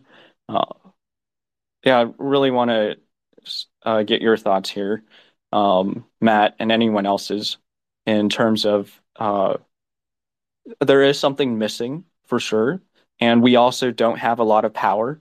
So, what what are the next steps, or uh, what are the thoughts here? We definitely the concept of, the, of a Flutter Foundation would absolutely need funding sources, and not one but many, because again, the point there is you don't want too much influence to rest with any one uh, corporate power. And to be clear about why I'm identifying corporate power is not because I have any issues with companies and corporations and any of that. It's that any one given company has a particular set of products, services, and customers. They will always have their own kind of needs that will be different than many other companies. And so if if you have one or two funding sources, you are you have to do whatever they say because you can't afford to lose them. I think a foundation requires a broad portfolio of funding sources so that it's possible to say, no, we're not going to do that because we have visibility across the community and that would harm the broader community. And if you decide to pull your funding because of that, that's going to suck, but so be it. We will survive and we have many other funding sources. But of course, funding needs to be a part of it because I mean, I'm, you know, at, th- at this point, I'm kind of like a broken record when it comes to paying developers I started the Flutter Bounty Hunters because even open source development deserves compensation. People who are doing really great work deserve to be paid for it. That's no different with the Flutter Foundation. But a Flutter Foundation might have more work that is provided on a charity basis. There might be graphic designers, for example, who will put out any amount of marketing material just to help the cause. Uh, it's possible that someone like Ian could come along and organize the technical efforts and do that you know on, on a charity basis. But in terms of high volume regular development absolutely those developers need to get paid and they need to get paid reasonable market rates. That's part of the challenge of creating such a foundation is finding enough companies and convincing them it's in their interest to financially support that foundation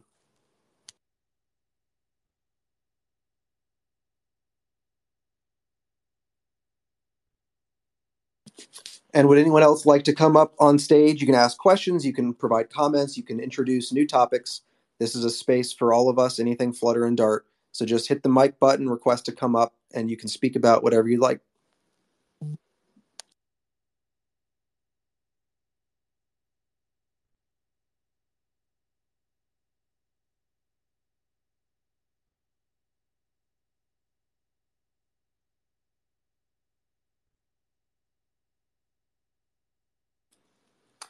I think if we don't have any other topics that people would like to discuss, we can start winding this down. We've been going for about an hour and a half. Uh, so this is let's start the process of last call. So any of you that think you want to say something, let's get you in here and let's have you say it uh, before we before we start winding down. And as I that, it looks like uh, Frey, we just brought you up on stage, and after that, Rutvik, if you still want to speak, you can jump in after Frey. All right. Sure, man. Yeah.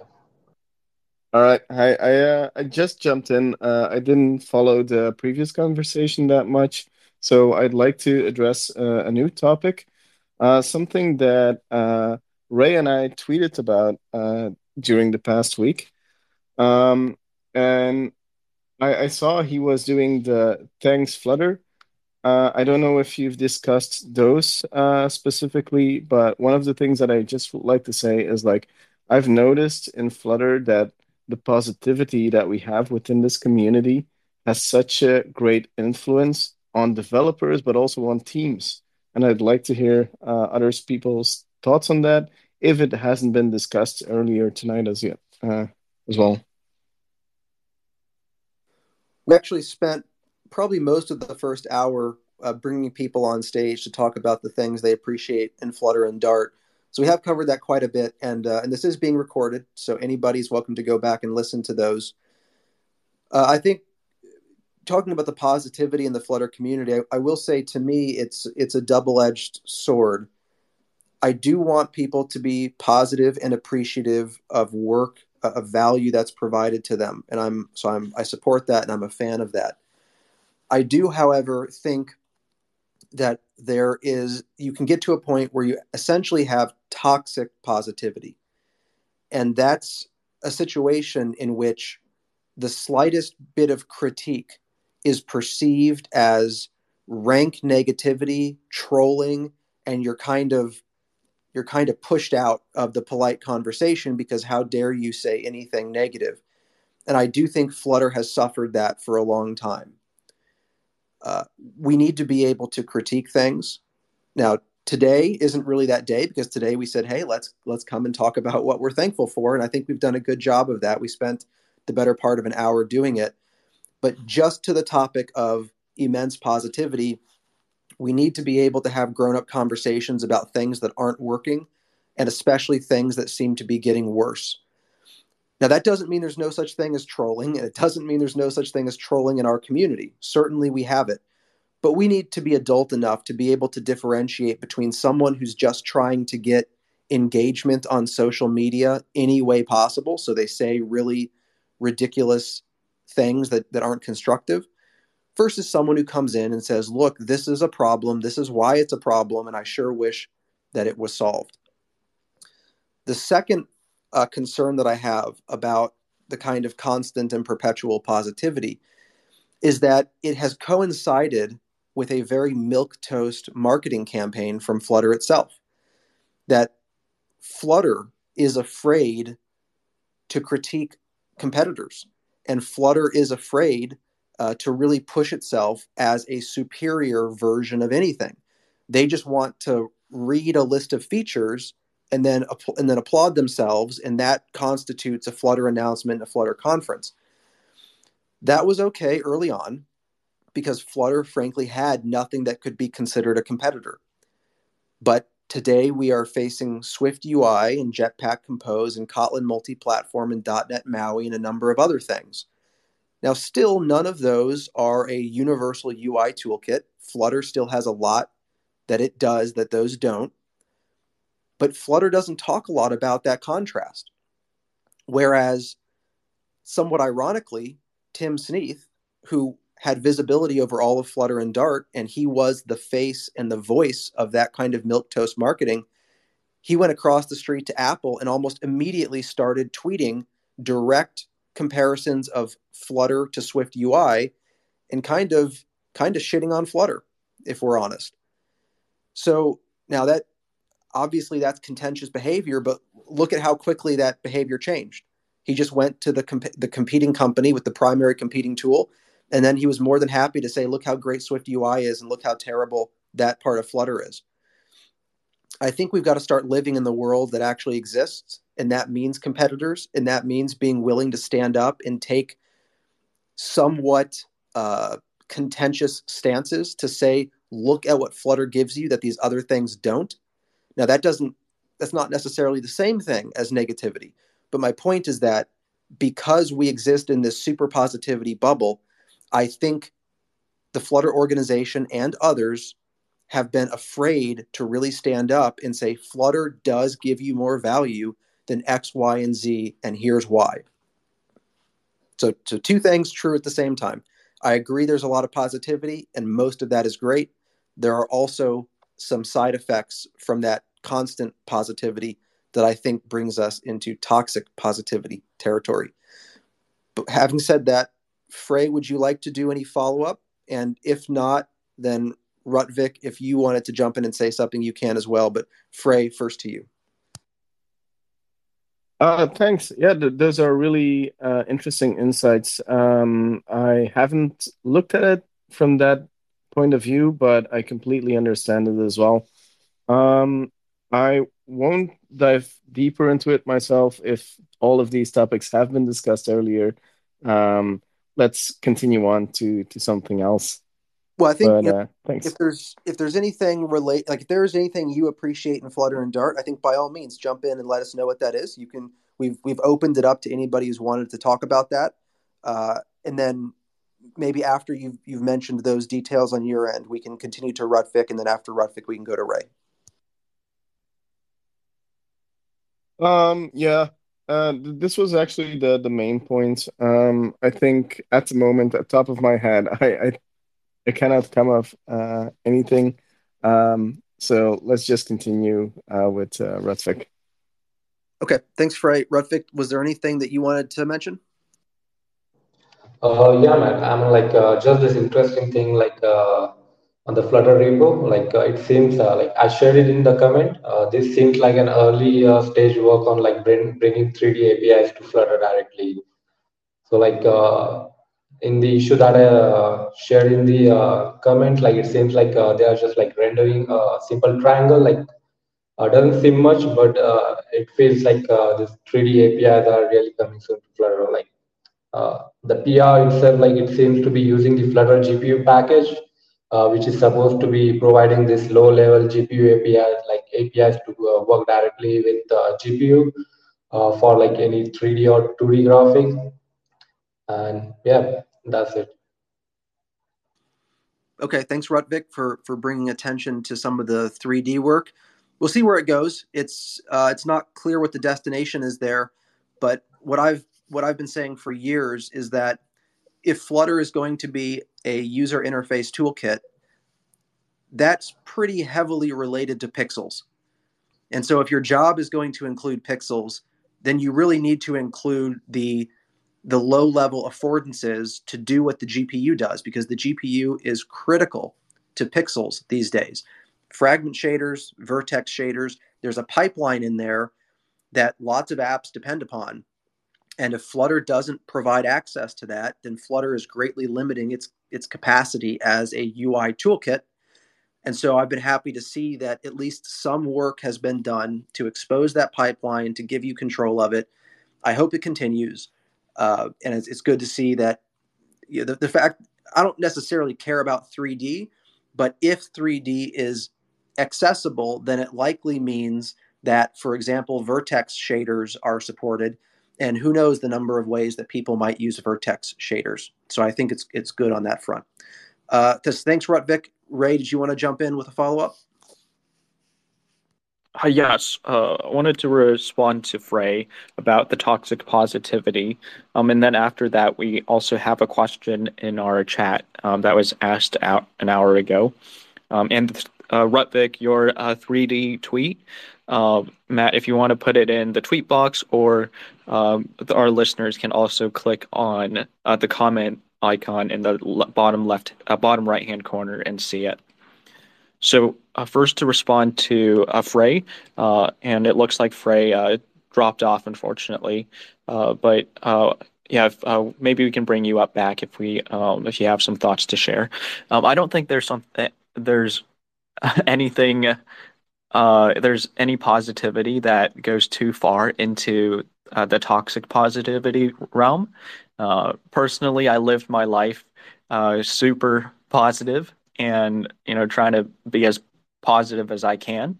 Um, and I really don't think there's like a realm of when it's too much positivity. Uh, I do understand the definition of toxic positivity, uh, which is that uh, there's you you feel compelled um, by peer pressure uh, to be positive, um, even if you have criticisms. And anytime there are criticisms, uh, those are attacked.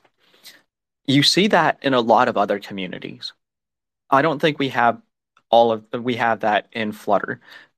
A lot of the trending tweets, a lot of the most followed Flutter uh, people, they criticize Flutter a lot, and part of what uh, why I created, you know, started these spaces is because there's so much criticism of Flutter, and a, a lot of it is unfair. Um, a lot of it needs to be pushed back on. Um, so I, if anything, I want there to be perhaps more toxic positivity where you can't, you know, criticize Flutter and get, you know, dozens and dozens of and thousands of views like by, you know, trashing Flutter. That's that's just not good for Flutter and our community. Um, but you have that. You have that happening. Um, of course, I don't. I, I don't believe in uh, censoring anyone. I don't believe in you know shutting off like any opposing viewpoints.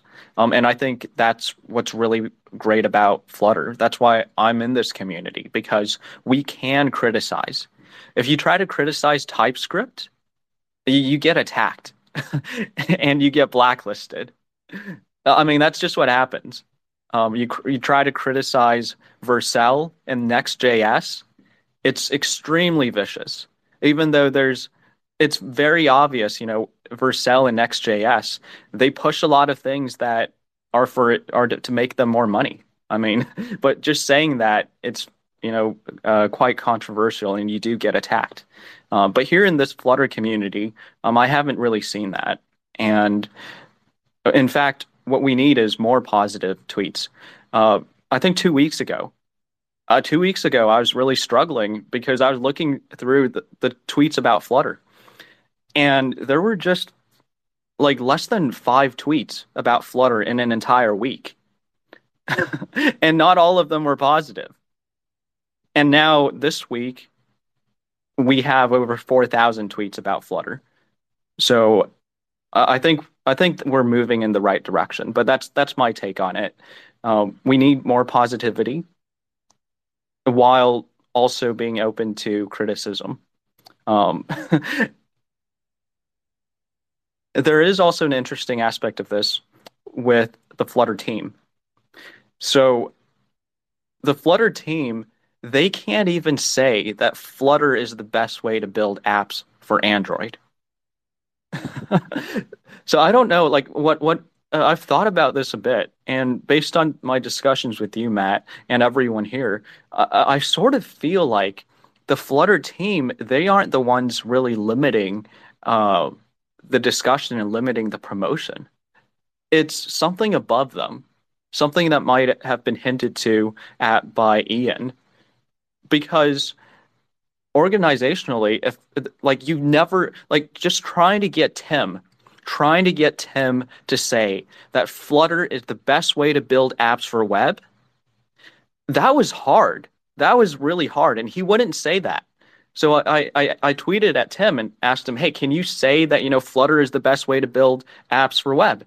Um, and he wouldn't go as far to say that. He would just say that Flutter is the best way to build a multi-platform app.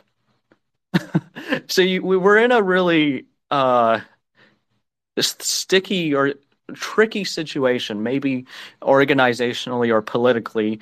Um, they have the, the Flutter team has to navigate this as well, where they can't say that Flutter is the best. They can't say Flutter is the best for Android. They can't say Flutter is the best for iOS because maybe if they did, then uh, Apple, you know, would block Flutter iOS apps. Um, they can't say Flutter is the best for web, and they can't say you know Flutter is the best for Windows or desktop. So that they can't say that, but I'm trying to, uh, uh, and I need your help here. I'm trying to make it so where we can start saying that.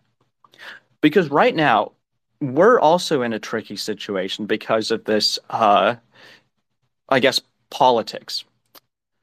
If I go out and say, hey, you know, you should build a website using Flutter, um, I, I'll probably be attacked and I might be, you know, blacklisted by Flutter and their leadership because they're like, oh, oh no, no, we we, we can't, you know, promote using Flutter for web because uh, it's only for web apps. You know, we have to make a distinction between websites and web apps.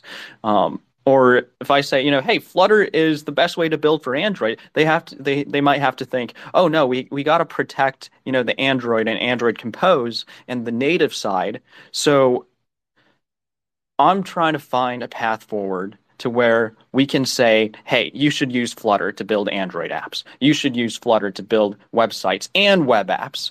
Um, you should use Flutter for web, you know, for internal tools. Um, we can create tens, at least 20,000 jobs if Flutter could just be used for web apps and internal tools. That's how many jobs are there. Like I've done the market research. It's it's insane. There's so much opportunity.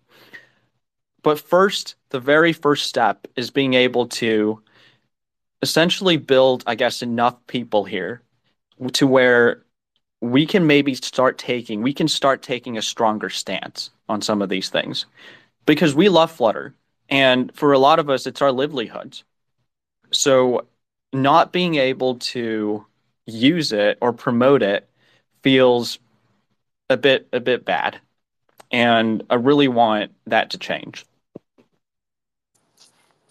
you mentioned politics. There's absolutely all sorts of politics going on there. Yes, Google owns both Flutter and Android, so that's a problem. Also, I mean, I, I don't, I don't know that Google or the Flutter org is worried about Apple taking uh, anti-competitive action against Flutter. First, it's unclear what that technically would even look like. Second, we can only imagine the lawsuits that would come out of that if Apple specifically went after a Google tool in the App Store. I, I don't know who would win or lose that, but we can imagine it would be a nasty lawsuit that takes a long time. And both companies would spend a lot of money. However, uh, Google does have a relationship with Apple that gets uh, Google search onto iPhones, and I'm sure Google doesn't want to at all ever risk that because that's a serious money making relationship uh, and so the, there's nothing Flutter would never be worth more than that than that monetary relationship. But I don't know, Ray, as you're saying those things, I, I I still come back, I guess, to this concept of a Flutter Foundation. That maybe a Flutter Foundation should be out there doing all of the all of the kind of high stakes marketing that the Flutter organization itself refuses to do. Let Flutter fade into the background and build stuff and the Flutter Foundation is out there demonstrating, proving, and reminding people that Flutter is more capable than anything else on the market, has greater value potential, has greater professional potential, and and we don't have to uh, to hold back in that regard because we're we're not part of Google. We don't answer to the Android team, and we don't answer to the financial relationship between Google and Apple. We do have some, I guess, perhaps uh, indications and learnings of what's possible there. And my, my biggest concern is that the moment you try to do anything like that, uh, you instantly jeopardize your relationship with the Flutter team themselves. Because if you look at Very Good Ventures um, and their CEO as well, and what they tweet, you can tell. You can just look through their tweets and you can tell that they're tiptoeing around a lot of rhetoric. So even though they are heavily into Flutter and they're heavily promoting it, they, they are very limited um, in terms of what they you know are willing to say. Uh, and like I don't know if anyone else notices this as well, but that would be perhaps the most toxic positivity that is in this community that there's this chilling effect in that we've lost somewhat our uh, channels with the Flutter team, and we we've we, we're essentially trying to you know navigate some um, unspecified rules, all the while uh, things are moving so quickly around us, and it's it's really confusing. Um, so I don't know what those rules are, but um, I, I, do feel like uh, there are some rules that are there. You said you're concerned that we might lose our connection to the Flutter team, and I would say, how much of a connection do you really feel like you have right now? You just mentioned you couldn't get Tim, the head marketing guy, to even promote Flutter for Web. Uh, I've experienced any number of issues that are generally ignored when I file them. Um, it, because I used to be on the team, I am able to occasionally contact some people on the team when I need to speak to a human being. But my guess is most people never even get that opportunity. So I don't know what great connection any of us have to the Flutter team that's at risk. And I'd say we might need to decide whether the short term relationship versus the long term health of Flutter, which one of those is actually more important. Now, as for Very Good Ventures, it's always important to remember that they are essentially subcontractors on behalf of the Flutter team. They don't simply have a personal, like conversational relationship with the Flutter team, they have a business arrangement. They are under contract. They have to follow whatever wording is in that contract. They are paid by Google for various services that they provide. That's very different than anything that the rest of us are doing here. And I think that would be different from a Flutter Foundation, which would not be a subcontractor of Google, which would not be dependent on Google for money, and therefore probably wouldn't need to worry about those same kinds of details.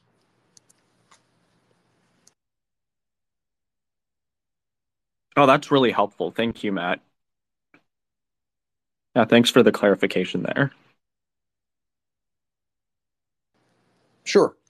Uh, so, any other thoughts from anyone in the audience? Just press the mic button to come up and speak. You can ask questions, you can provide comments, you can agree with things, you can disagree with things.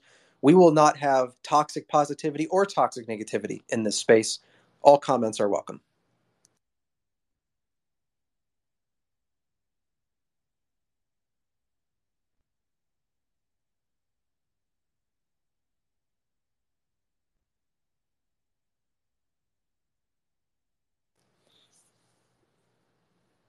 Okay, so no one's requesting to come up. I think we can start our way towards winding things down.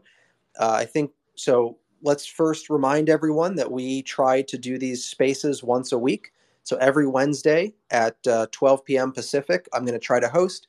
It's possible that sometimes Ray might host one later in the evening so people in much further away time zones can join at a reasonable time.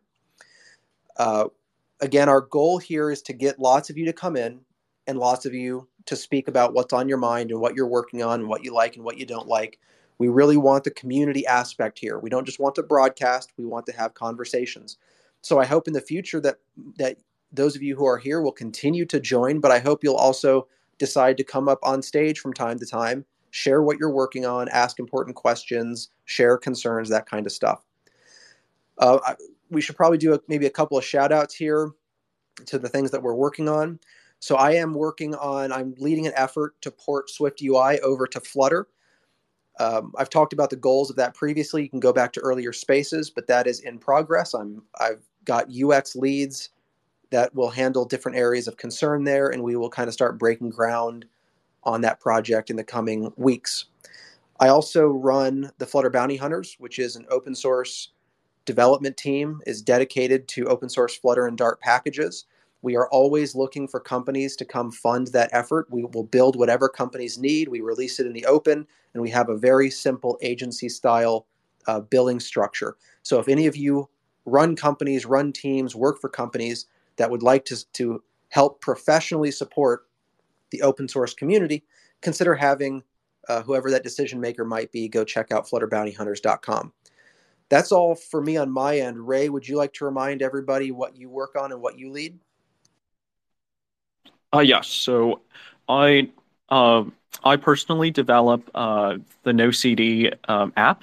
Um, so NoCD is a digital telehealth treatment for uh, for people with OCD.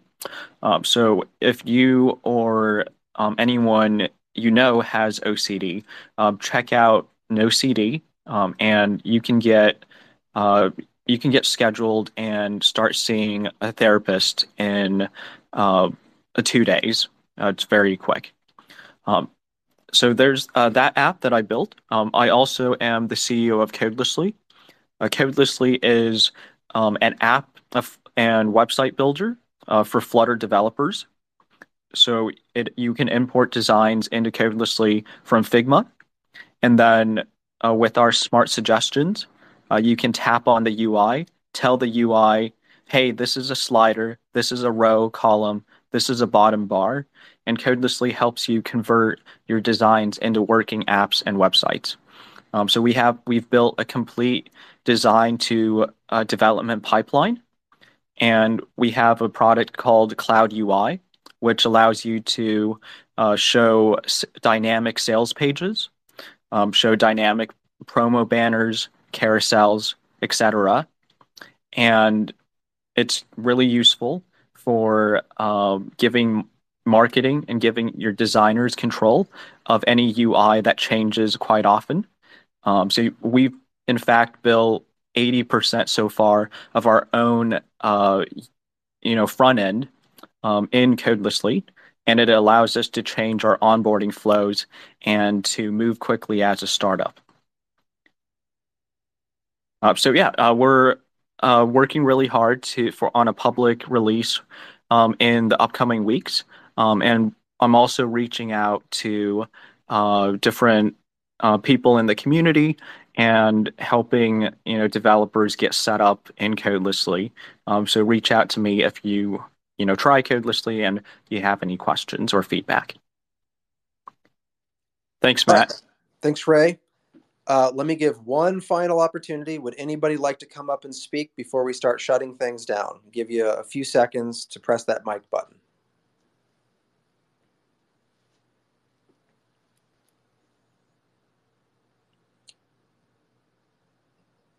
All right, looks like nobody wants to come up. So with that, we will conclude this week's Flutter chat. I hope to see all of you in the next one. Thanks for dropping by. We'll talk soon.